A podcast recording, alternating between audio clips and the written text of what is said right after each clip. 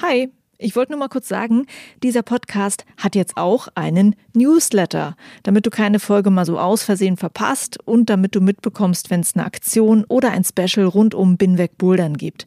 Den Newsletter, den findest du auf meiner Steady-Seite, das ist steadyhq.com slash binwegbouldern und natürlich auch auf binwegbouldern.de. Das war's. Viel Spaß mit dieser Folge.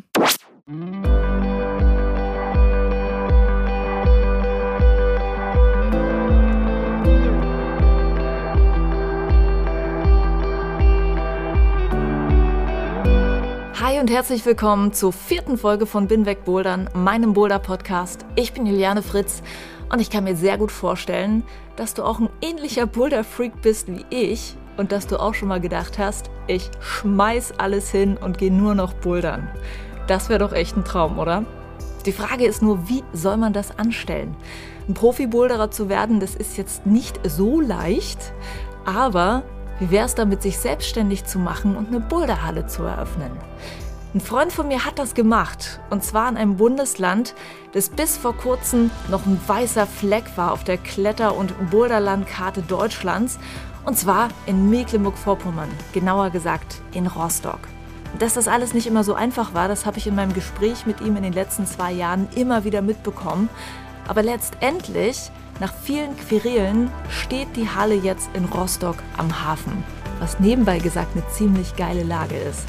Es ist die 45 Grad Boulder Halle und der Mann, der hinter dem Projekt steckt, der heißt Georg Hasselberg. Und mit ihm habe ich geredet über diesen ganzen schweren Prozess, eine Boulderhalle aufzumachen in einem Bundesland, in dem tatsächlich kaum jemand diesen Sport kennt. Und ich wollte natürlich auch herausfinden, wie cool das wirklich ist, das Bouldern zum Beruf zu machen. Du findest es jetzt also heraus in meinem Interview mit Georg Hasselberg. Viel Spaß!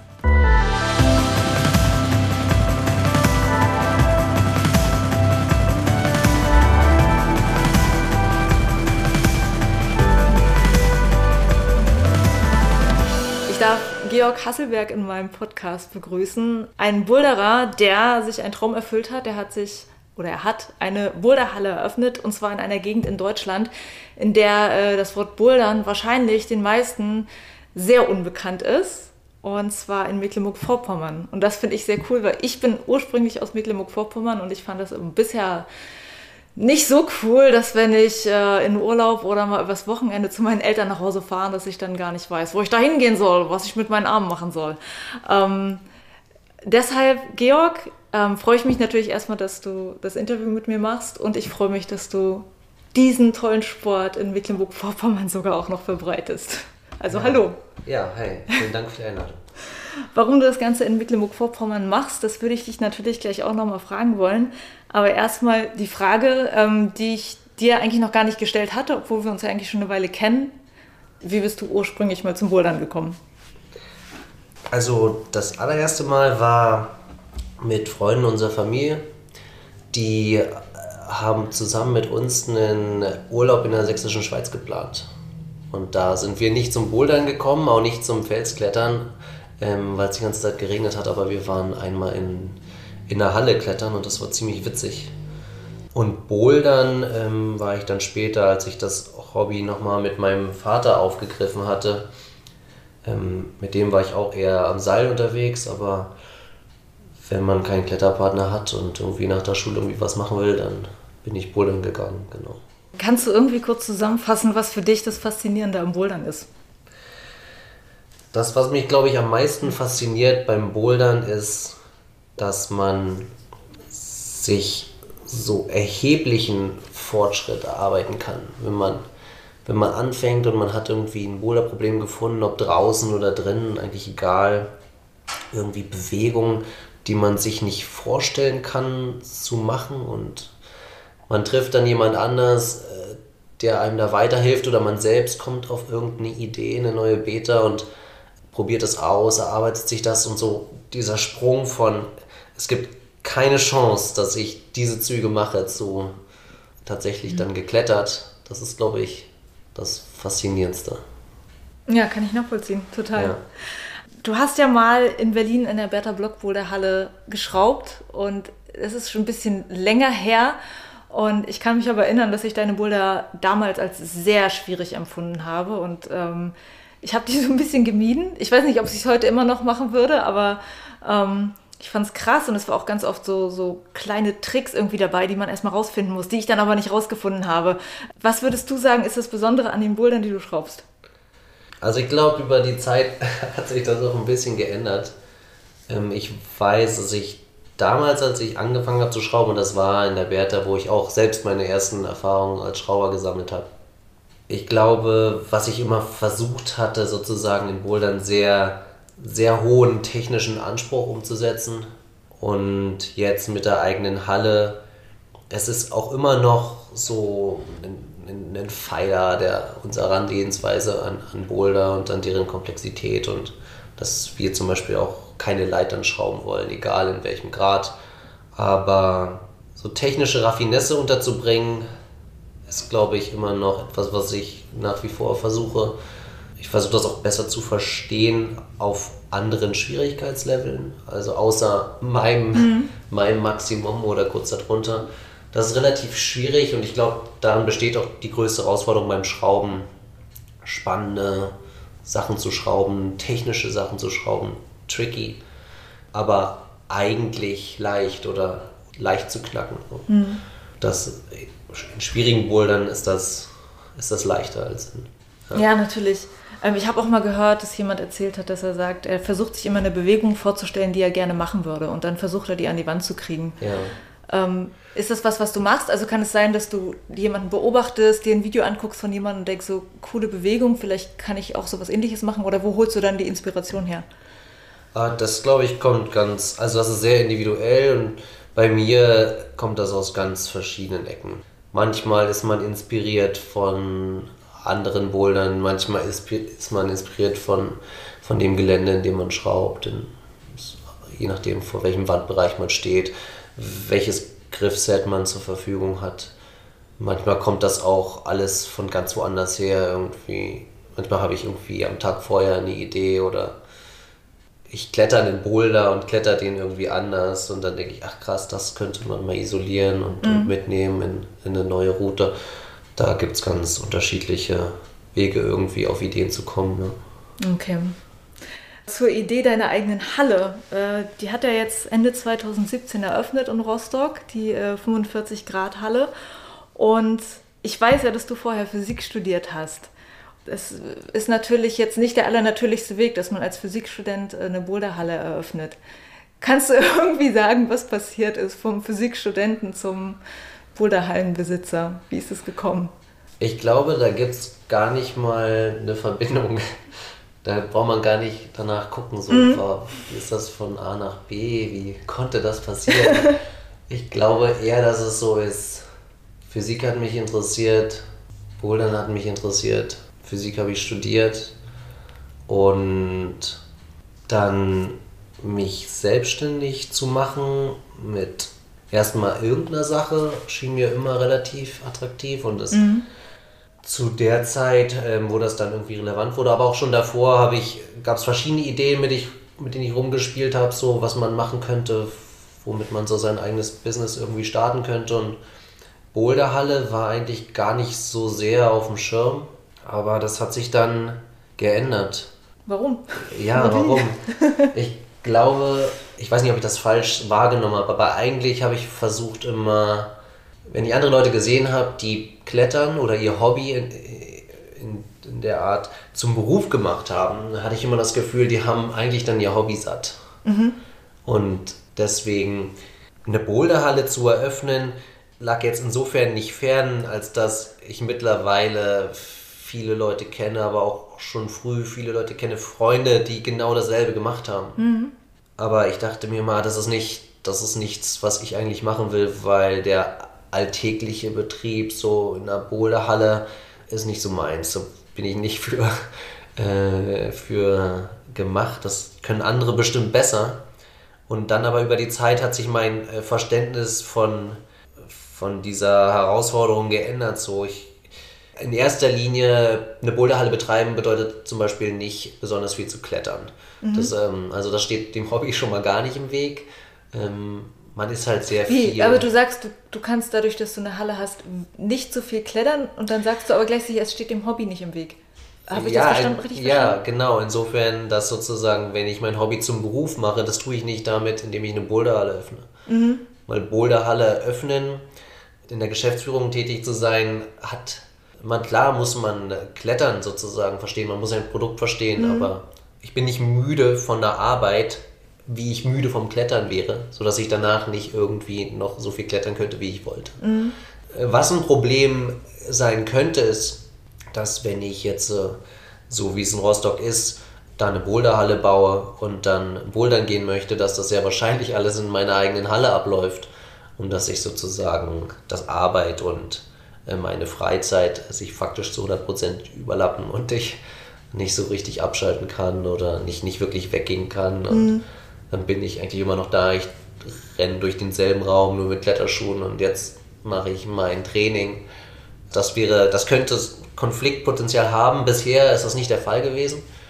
Also in dem letzten halben Jahr, in unserem ersten halben Jahr ist mir das jetzt noch nicht äh, über geworden.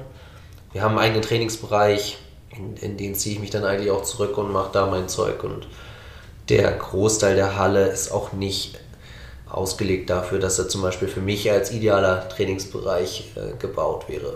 Das ist für, für, für, den, für die Hauptsache unserer Kunden, was, was die Routen angeht. Und du definierst den gerne lieber selber, so deine Genau, ich Probleme. gehe dann sozusagen in unseren Trainingsbereich, da haben wir ein Moonboard, eine 45-Grad-Wand, ähm, an der kann ich sehr gut trainieren und ähm, da mein Zeug machen und selten habe ich unten eigentlich, also unten in dem Hauptkletterbereich irgendwelche Projekte oder die Routen werden auch nicht für mich geschraubt. Also auch, auch ich schraube keine Routen für mich. Ah ja. Da kommen selten Überraschungen bei raus. Und deswegen ja, das stimmt. ist ja auch schwer trainieren. So, wenn ich trainiere lieber, dann trainiere ich lieber Moonboard, was offensichtlich meine Schwäche ist. Und gleichzeitig habe ich da den Input von ähm, tausenden anderen Leuten. Kann auch wesentlich effektiver trainieren. Das heißt, du schraubst gar nicht selber so viele Routen in deiner Halle, oder? Ich schraube Routen. Okay. Doch, doch, auch nicht unwesentlich. Okay. Aber ich schraube sie nicht mit mir im Kopf sozusagen, Okay. sondern natürlich für die Schwierigkeit und ähm, die, den Anspruch sozusagen, was wir da liefern müssen im kommerziellen Rahmen. Mhm. So gut ich es kann. Also ich mag Route-Setting sehr und ich habe auch ähm, relativ viele Vorstellungen so, wie das ablaufen muss ähm, in meiner Welt, aber ich lerne da noch sehr viel dazu. Jetzt auch kein Route-Setting-Gott. Okay. Was hattest denn du eigentlich für Vorstellungen davon, wie deine Halle sein soll? Ich meine, du kennst natürlich viele, hast vieles ausprobiert. Hattest du irgendwelche grundsätzlichen Ideen, wo du gesagt hast, ich möchte unbedingt das und das haben, so soll es aussehen? Spezifisch hat sich das dann erst geformt, so als ich mich mit dem Wanddesign beschäftigt habe und so richtig Auflagen oder beziehungsweise so Randbedingungen wurden eigentlich erst eingeführt durch, ähm, durch den Grundstückskauf. Also lange war ja auch nicht klar, okay, welches Objekt steht überhaupt zur Verfügung, wie viel Platz haben wir, um diese Halle zu bauen, wie viel Geld haben wir, um diese Halle zu bauen, etc. Und deswegen hat sich vorher eigentlich nur in meinem Kopf so das Bild von eher so, was das für eine Atmosphäre in der Halle sein soll. Dass es sehr hell sein soll, dass einfach genug Platz ist, dass man nicht das Gefühl hat, irgendwie in so einer Höhle zu sein oder und auch, dass die Wandstrukturen entsprechend klar sind, dass es irgendwie warm ist von der Atmosphäre her. Also im Detail heißt es dann Teppich statt PVC-Plane, Holzoptik, viel, dass man viel Holz sieht, Ja. dass man viel Fensterfläche hat, dass man natürliches Licht hat.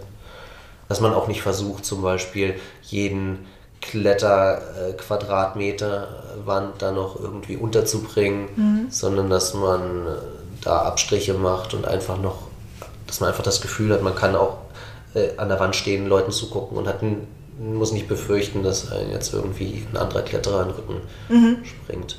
Ähm, die Halle steht jetzt nicht mal ein Jahr, oder nein, nicht, sie steht nicht mal ein Jahr, sondern sie ist nicht mal ein Jahr eröffnet. Vielleicht ist es noch nicht total die richtige Zeit, um ein großes Fazit zu ziehen, aber wie fühlst du dich nach den ersten Monaten und würdest du sagen, dass es halt eine gute Idee war, das zu machen? Es ist tatsächlich kein guter Moment, um was zu ziehen. Aber man ist natürlich stark irgendwie verleitet dazu, und wir haben auch die Möglichkeit, jeden Tag auf unsere Zahlen zu schauen mhm. und, und, zu gucken, okay, was heute passiert, was hätte heute passieren sollen oder wie, wie viel Umsatz machen wir, wie viele Kunden sind gekommen. Und ich gucke mir das auch an. Es ist auch schwer, das nicht zu tun, aber ich nehme das so wahr, aber ich mache mir keinen Kopf drüber, ehrlich gesagt, weil ich glaube, es ist noch zu früh. Wir haben mehr oder weniger in unserer Hauptsaison gestartet mhm. und jetzt kommt der Sommer und dann gibt es sozusagen unsere, unseren zweiten Winter. Und das wird spannend und danach, glaube ich, kann man auch mal so gucken, wie wir so stehen. Was wir jetzt erstmal machen, ist einfach zu schauen, wie nehmen unsere Kunden das wahr, was, welchen Eindruck haben, haben die Leute, die kommen, fühlen die sich wohl, was können wir besser machen, irgendwie dafür ein Gefühl zu bekommen mhm. und weniger ja, irgendwie die Umsätze jetzt ganz genau anzuschauen und, und sich darüber Sorgen zu machen. Okay. Vielleicht äh, gehen wir da nachher nochmal drauf ein, auf das Thema, welches Feedback du denn da jetzt in Rostock hast. Ähm, ich würde gerne beim Thema die Umsetzung des ganzen Projektes, also eine Halle aufzumachen, erstmal da bleiben. Ich frage mich, was man können oder wissen muss, um das zu machen, weil ich stelle mir vor, natürlich musst du selber den Sport betreiben, aber bist du deshalb auch irgendwie ein guter Lehrer dafür? Du musst ja auf eine Art auch irgendwie schaffen, Leute zu begeistern und anzuleiten dafür. Hast du irgendwas vorher gemacht, um dich darauf vorzubereiten, auf die Aufgaben, die du hast? Ich glaube nicht. Ähm, mein Interesse sozusagen daran, mich vielleicht mit irgendwas selbstständig zu machen, irgendeine Form von Unternehmen zu gründen oder ein Produkt zu verkaufen, hat, glaube ich, dazu geführt, dass ich so aus, aus einfach persönlichem Interesse heraus äh, Literatur in die Richtung irgendwie gelesen habe oder Leuten zugehört habe, mhm. die dazu eine Meinung haben. Mhm. Und das habe ich so, glaube ich, irgendwie immer mitgenommen, einfach so mhm. in meinem Hinterkopf. Das hat mich jetzt nicht speziell, glaube ich, auf diese Aufgabe vorbereitet, aber sozusagen auf, auf Aufgaben oder Anforderungen ähnlicher Art. Und ich gucke da auch eigentlich nur zu bei. Und, und okay. das ist alles viel on the fly. So. also wir in dem ganzen Prozess, das hat sich ja sehr lange hingezogen mit der mhm. Finanzierung vor allem, das Objekt zu finden. Mein Vater hat mich da super stark begleitet, ist auch ähm, sehr, ähm, sehr investiert in dieses Projekt und es gibt einfach noch andere Leute, die da äh, mitgewirkt haben und, und deren Input ich da auch sozusagen auf dem Weg mitgenommen habe, auch mhm. von Freunden, die auch Hallen betreiben und so weiter und so fort. Also das ist so, man, man hatte auch zwischendurch Zeit, immer wieder darüber nachzudenken ja. oder auch ähm, selbst einen eigenen Begriff davon zu bekommen, was man eigentlich machen will. Und genauso das ist es auch jetzt in der Phase, wo wir den Betrieb haben und das erste halbe Jahr und wir sind in der Lage, auch unser Produkt zu ändern mhm. im gewissen Rahmen. Also klar, wir wären jetzt keine ähm, Federballhalle, ja, ja, obwohl wir das könnten wahrscheinlich. Nicht. Aber ähm, erstmal sind wir eine Bowlhalle. Aber ähm, wir könnten, wir können kleine Sachen ändern oder auch große, was, was Gastro angeht, was Großangebot geht. Und das werden wir auch tun so. Und das, da gucken wir einfach, okay, was läuft wie und dann passen wir das an. Mhm. Und was meine persönliche Qualifikation als äh, Geschäftsführer oder, oder wie auch immer das, welche Rolle ich da eigentlich einnehme, das ist auch so mit meinen Mitarbeitern hoffe ich, dass wir das so behalten können oder auch weiter ausbauen können, dass alle wissen, dass wir da in einer neuen Situation sind und da irgendwie gemeinsam mitwachsen können. Und also da, das entsteht einfach alles auch noch gerade.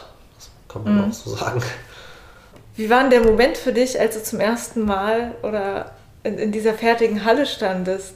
Kannst du dich daran erinnern, was du so gedacht hast? Irgendwie, okay, jetzt, jetzt ist dieses Ding da, jetzt muss ich es zum Laufen kriegen oder so. Also wie ging es dir da? Es ist schwierig. Ich glaube, ich, es könnte sein, dass mir das wieder einfällt tatsächlich. Mhm. Weil jetzt erstmal fällt es mir nicht ein. Und ich glaube, der Grund, warum mir das nicht einfällt, ist, weil man steckt halt drin. Mhm. Und das ist halt so ein Prozess. Ich habe halt, ich war da, da wuchs auf dem Grundstück noch Gras und ich habe auch zugeguckt, wie da die Tiefbauer irgendwie was angefangen haben und mhm. dann ein halbes Jahr haben liegen lassen am Ende der Bauphase, kurz vor der Eröffnung sozusagen, war ich ja auch jeden Tag da eigentlich und man, man ist eigentlich kontinuierlich da und es Mhm. gibt nicht diesen Effekt so, ah, jetzt öffnen sich die Tore und ich schreite hier das erste Mal Ja. rein. Nein, man war, man war vorher zwei Monate lang da und Ja. Mhm. hat irgendwie da rumgebaut. Und genauso war es, glaube ich, auch zu unserer Eröffnung. Das fand ich überhaupt gar nicht mal aufregend. Ich glaube, ich war einfach nur relativ müde. Ich weiß, wir haben noch vor unserer inoffiziellen Eröffnung, sozusagen unserer, unserer kleinen Eröffnung, ähm, die wir nicht groß angekündigt hatten, hatten wir am Tag vorher oder, oder was weiß ich, nachts um eins war der Elektriker auch noch da und hat irgendwelche Sachen gemacht. Und dann war auf einmal Eröffnungsalltag. Und seitdem war ich auch keinen Tag nicht da. Ja, krass. Zu der Wahl des Standortes.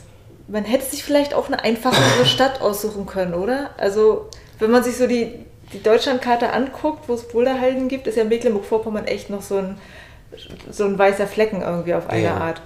Hätte man nicht einen einfacheren Start haben können, irgendwo, wo schon mehr Menschen da sind, die den Sport kennen? Oder ist es vielleicht genau deshalb gut gewesen? Wie, was meinst du?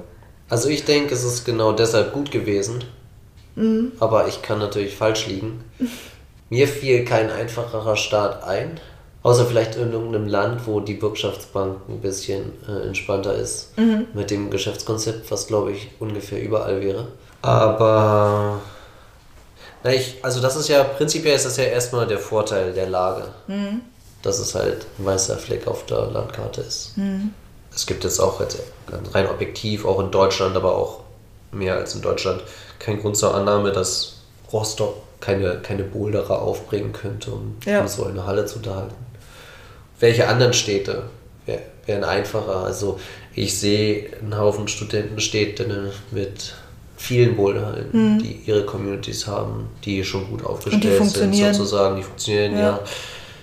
Das kennt man ja von sich selbst so, wie, wie sehr wäre man bereit, sozusagen auch vor allem die Community in der Boulderhalle aufzugeben, nur um an einen Standort, der vielleicht äh, fünf Minuten näher ist oder zehn oder, oder tollere Wände und Griffe hat. Das sind natürlich alles Faktoren, aber die Menschen zählen ja auch viel. Dann.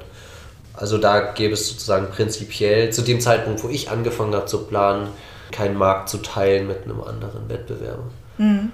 Das hat sich ja dann geändert, aber Ja.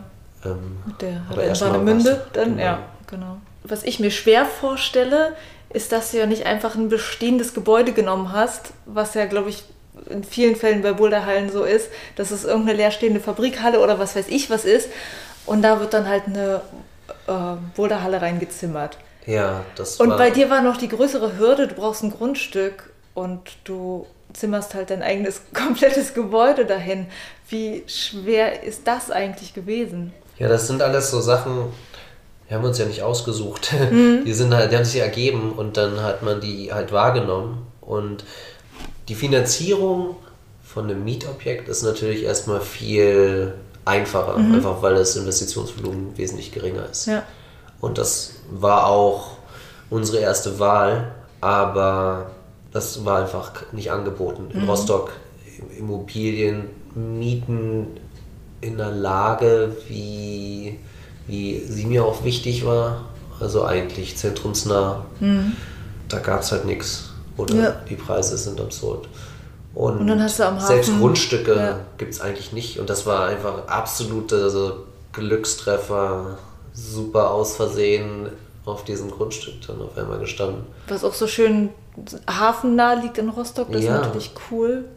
Das Grundstück ist perfekt, ich wüsste gar nicht, also bestimmt ging es noch besser. Aber jetzt mal, wenn man irgendwie auch noch die Möglichkeiten sozusagen irgendwie erwägt, das ist schon die Creme de la Creme.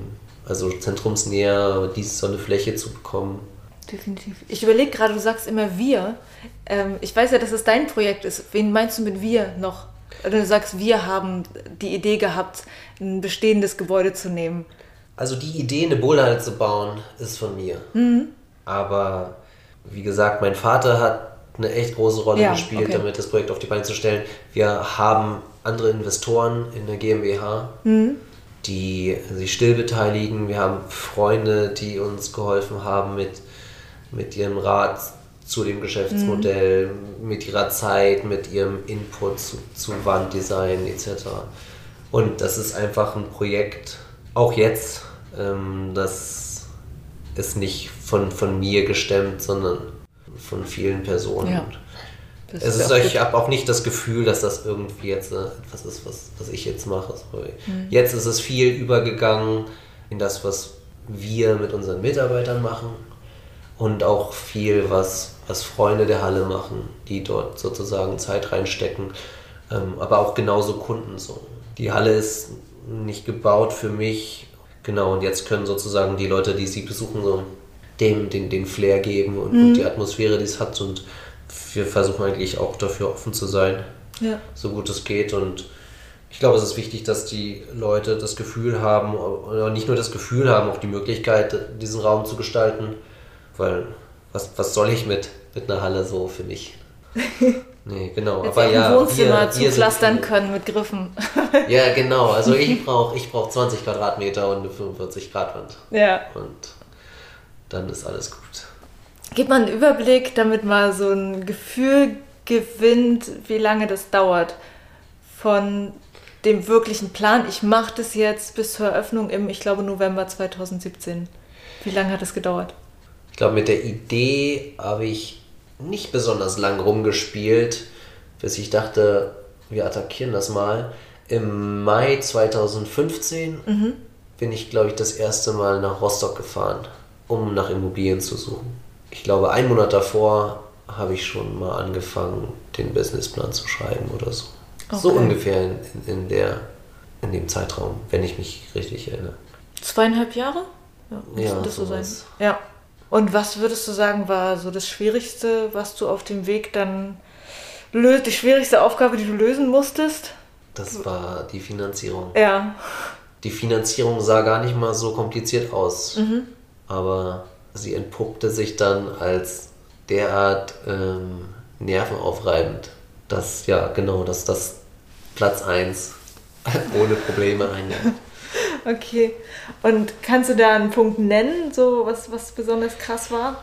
Weil du gesagt hast, ja, es sah ja. easy aus eigentlich. Ja, wir, also in Deutschland gibt es verschiedene Möglichkeiten, sozusagen so ein Projekt von der Größenordnung zu finanzieren. Mhm.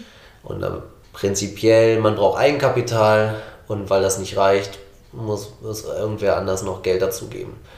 Und wir hatten relativ schnell ähm, irgendwie eine gesunde Eigenkapitalquote durch Freunde, Investoren, Familie sozusagen mhm. äh, zusammenbekommen, um, um das Projekt in seiner Gänze auch mit Grundstücksbau, äh, Grundstück und Kauf und Bau ähm, zu finanzieren.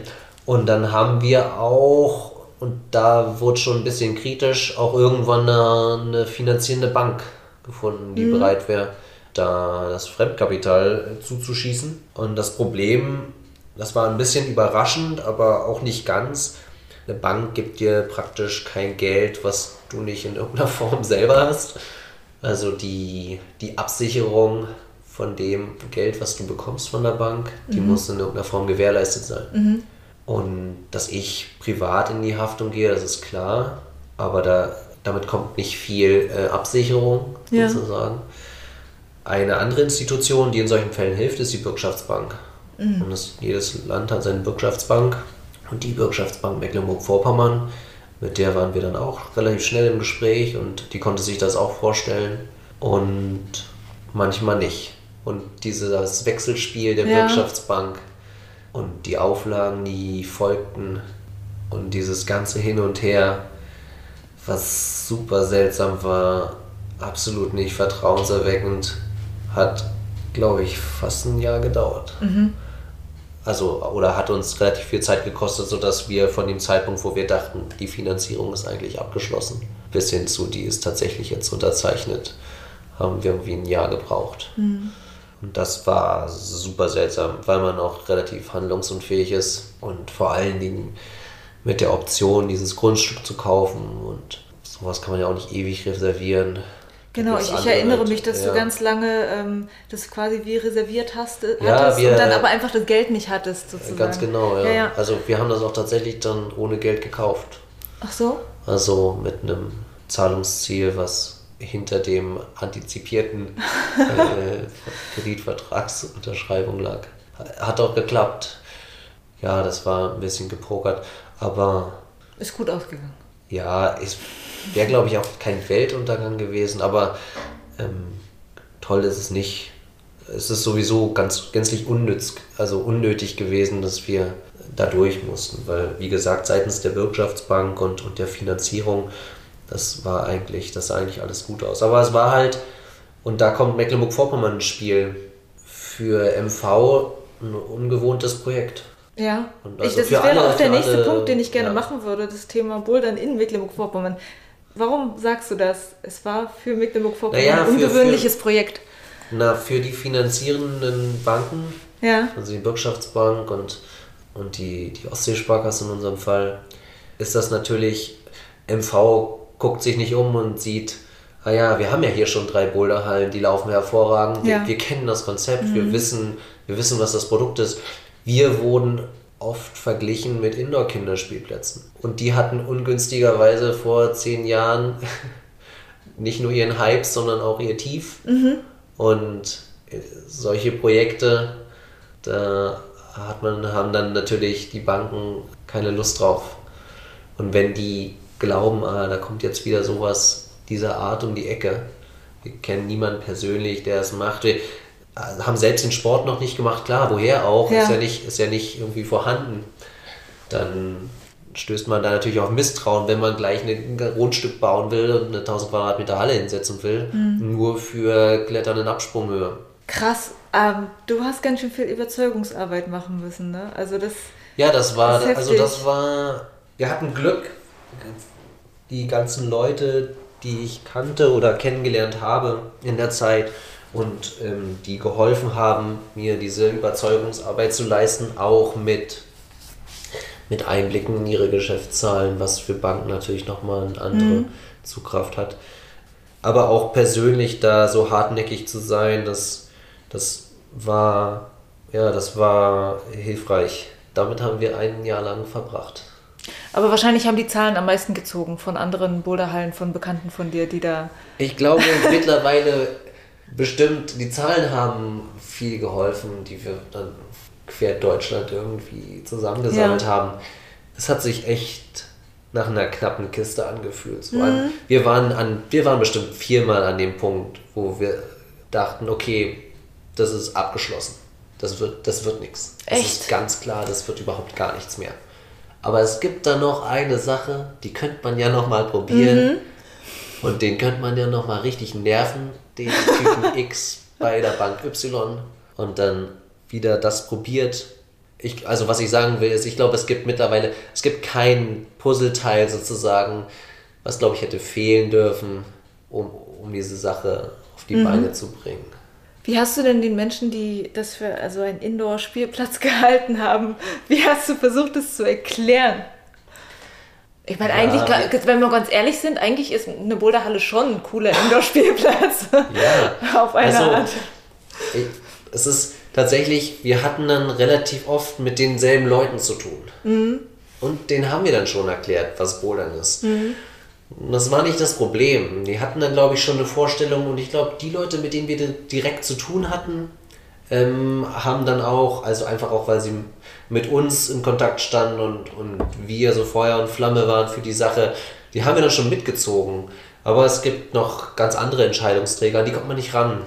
Dafür muss man sich dann ein bisschen mehr anstrengen, mhm. die, die dann auch noch in irgendeinem Vorstand sitzen und die, man hat keine Gelegenheit, das denen zu kommunizieren mhm. oder vorzustellen und da muss man andere Wege finden, beziehungsweise äh, so viele Optionen gibt es dann da auch nicht auch ein bisschen Glück haben einfach. Mhm. Oder man muss hoffen, dass man den Leuten, zu denen man Kontakt hat, dass die einen möglichst vorteilhaft in der anderen Runde dann repräsentieren.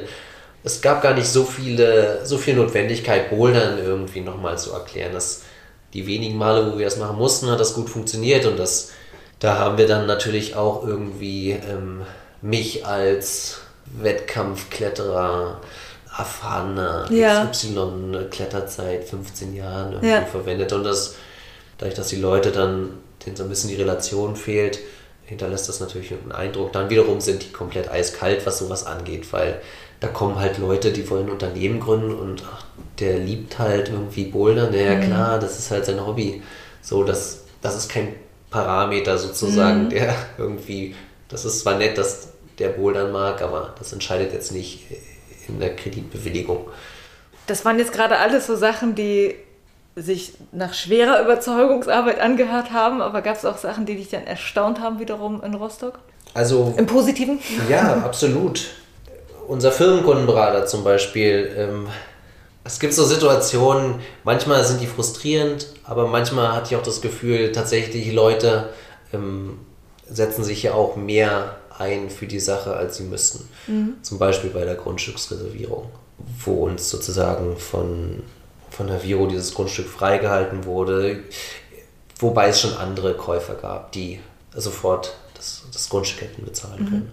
Und weißt du, was Und, deren Beweggründe waren, dass sie das gemacht haben für euch?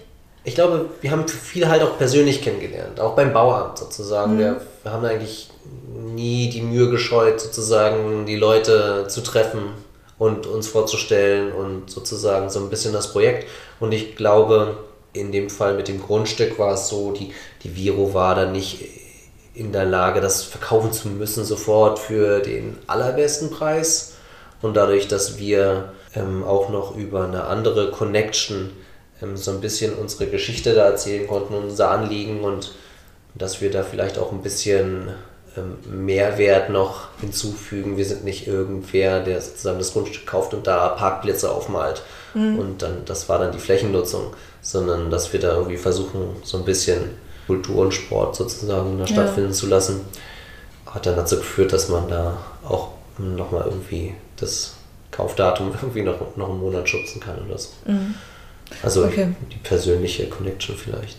Ähm, und äh, wie sieht es aus mit Boulderen in Rostock? Also auf wie, wie viele Menschen bist du dann getroffen, die gesagt haben, yeah, endlich?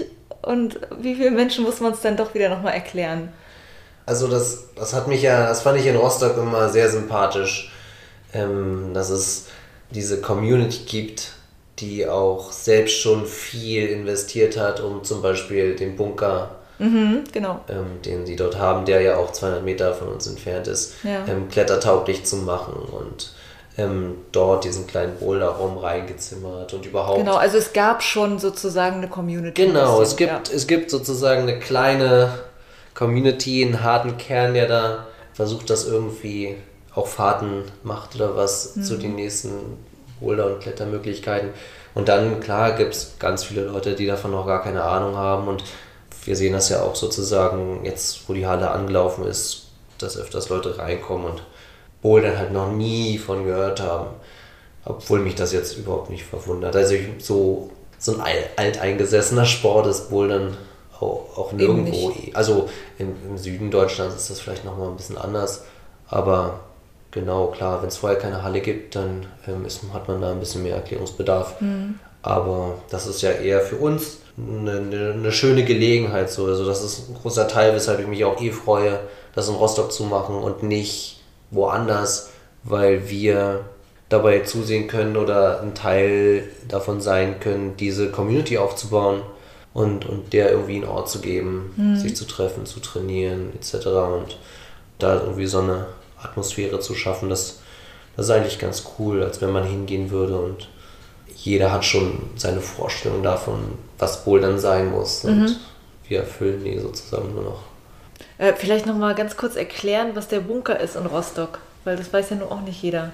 Der Bunker ist ein alter Bunker und ähm, zu irgendeinem Zeitpunkt, aber da bin ich auch äh, noch nicht Rostocker genug, als dass ich das so ganz äh, genau dokumentieren könnte. Aber irgendwann haben sich da ein paar Leute ähm, zusammengetan, Geld zusammengekratzt mhm. und haben da Griffe außen angebracht und mhm. Umlenker Also das ist keine Halle, in die du reingehst, Nein, das ist bezahlst. eine Autoanlage. Ja. Genau, also man zahlt Eintritt, der die Eigentümer oder beziehungsweise die Betreiber von dem Bunker, das ist ja eigentlich äh, Disco slash Cocktailbar. Ja.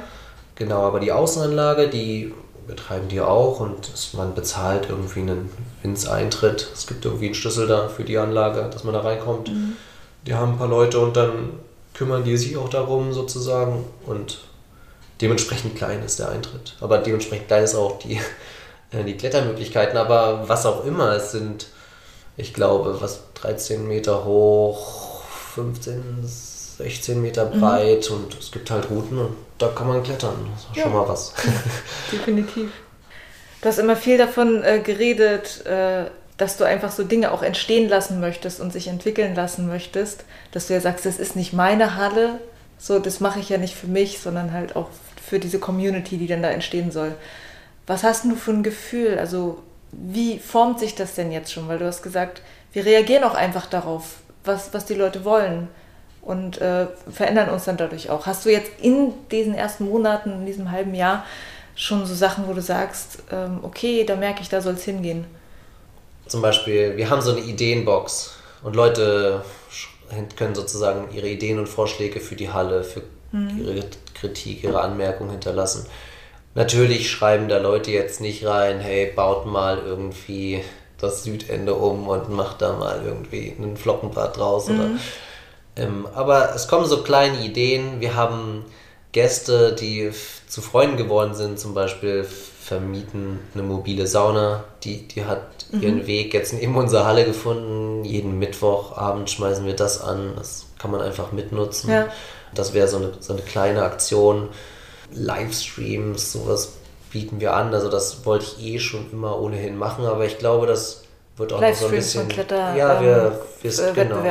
Wir haben so einen relativ großen Trainingsbereich, da gibt es eine Zecke. Mhm. Ähm, haben uns einfach einen Beamer geholt, da zeigen wir jetzt eigentlich alles, was es so an relevanten ähm, gibt zum Livestream mhm. und ich glaube, das wird auch noch anders genutzt werden, so dass Leute einfach da kommen können, sich auf die Couch setzen und dann mit anderen Leuten, die sie da dann kennenlernen oder mhm. sich verabreden, einfach abhängen. Wir haben noch relativ viel Außenfläche, die wir irgendwie nutzen und gestalten können und wollen. Da gibt es für Pläne, so grob, aber da werden wir auch sicherlich gucken, okay, was, was hätten die Leute eigentlich gern. Es geht aber auch viel so um, um Kleinigkeiten, so zum Beispiel was das Route-Setting angeht. Da ist es, glaube ich, auch wichtig, dass man guckt, so, okay, was, was, haben, was haben die Leute so für Vorstellungen, was, was würden sie gern klettern, wie passt das mit den Schwierigkeiten.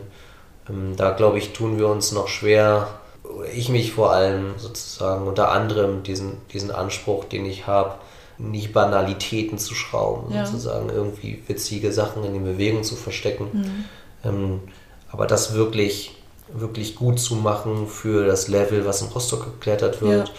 weil viele halt den Sport erst kennenlernen und die sollen genau. halt nicht, das soll ja keine frustrierende Erfahrung werden, sozusagen, weil sie einfach die Lösung für Bewegungsprobleme nicht finden und so da freuen wir uns halt viel über Feedback, ganz konkretes, was weiß ich, die Route da, die ist komisch, die Route gefällt mhm. mir super toll, warum? Und dass wir da irgendwie damit mehr arbeiten können.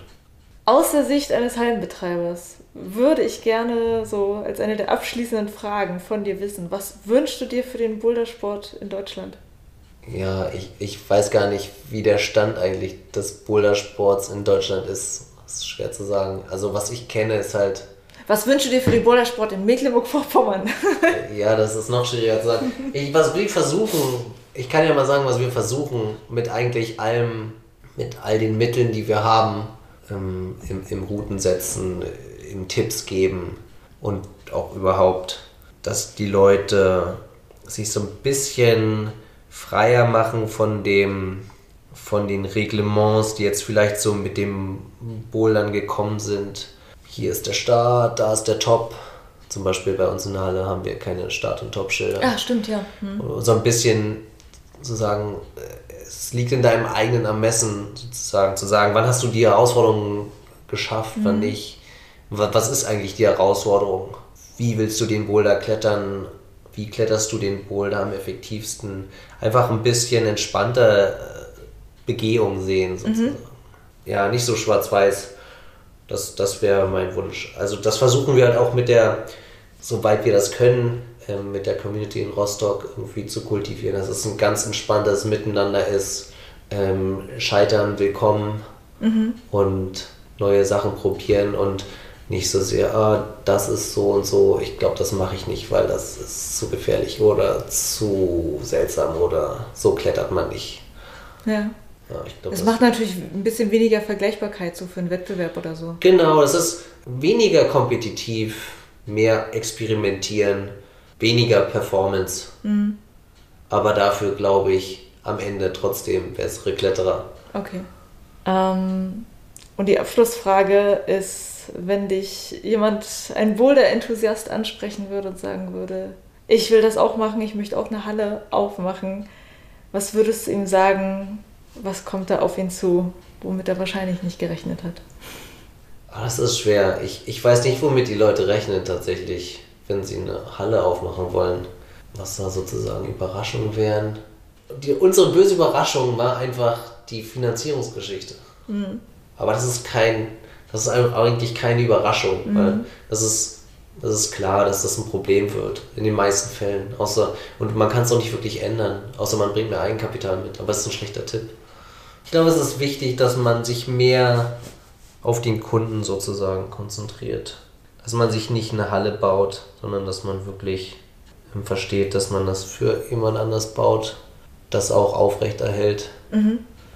Ich glaube, so, so bleibt dann auch sozusagen der Sport spannend und, und das ist für die Leute interessant, irgendwie zu deiner Halle zu kommen, wenn sie da irgendwie merken, ah, das ist auch ihr Ort. Mhm. Genau, einen guten, einen guten Grundvorschlag irgendwie losschicken, irgendwie die, die, den Raum bereiten sozusagen für die Ideen, die dann kommen. Das glaube ich, ähm, das glaube ich wäre eine gute Idee. Das klingt sehr gut, ja.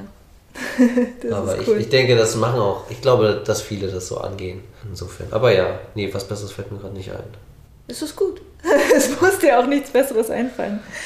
Ähm, dann ähm, würde ich sagen, ich danke dir, dass du das Interview mit mir geführt hast. Und ich wünsche dir vor allem viel Spaß jetzt in deinem Boulderurlaub. Ja. Du meintest ja vorhin, du hast seit der Eröffnung eigentlich fast jeden Tag da verbracht. Das ist jetzt wahrscheinlich die längste Zeit seit der Eröffnung, die du nicht in der Halle verbringst, oder? Ja. Jetzt der Urlaub in Fontainebleau. Zwei Tage weg. Ah ja, und jetzt noch, genau, nochmal ja. zehn Tage Frankreich, ja. Okay, dann wünsche ich dir ganz viel Spaß. Vielen Dank. Georg Hasselberg war das im Binweg Bouldern Interview. Er ist der Geschäftsführer der 45 Grad Boulder Halle in Rostock. Im November 2017 wurde diese Halle eröffnet. Den Link zur Webseite packe ich dir natürlich in die Show Notes. Und falls du es dir jetzt nicht eh schon in den Kopf gesetzt hast, beim nächsten Urlaub in MV guckst du da natürlich mal vorbei. Habe ich auch schon gemacht. Ich habe auch ein paar Bilder da gemacht. Die werde ich in den nächsten Tagen noch bei Instagram, Facebook und Twitter verbreiten. Also folg mir da einfach. Du findest mich in den sozialen Netzwerken unter Bin weg Bouldern. Und ich freue mich auch sehr auf dein Feedback in den sozialen Netzwerken. Ich freue mich, wenn du mich weiterempfiehlst bei deinen Freunden oder wenn du mir eine Rezension da lässt bei iTunes. Und was ich ja auch in den letzten Folgen schon immer gesagt habe, bitte schreib mir, welche Themen dich rund ums Bouldern interessieren. Bei Twitter hat mir ein Hörer geschrieben, dass ihn das Thema Bouldern und Meditation interessiert. Und da kann ich jetzt schon ankündigen, dieses Thema wird kommen. Für meine nächste Folge habe ich nämlich gerade ein Interview aufgezeichnet mit einem Berliner Route-Setter, der nicht nur schraubt, sondern der auch meditiert, sich viel mit Psychologie auseinandersetzt und der Coachings anbietet für Boulderer. Und er weiß, wie man sein Mindset ändert, nicht nur damit man allgemein eine bessere, positivere Grundeinstellung bekommt, sondern damit man auch besser wird an der Wand. Du kannst echt drauf gespannt sein, ist ein sehr tolles Interview geworden. Also, bis dahin, hab du erstmal eine gute Zeit, viel Spaß in der Halle und am Fels. Juliane mein Name und ich bin wegbouldern.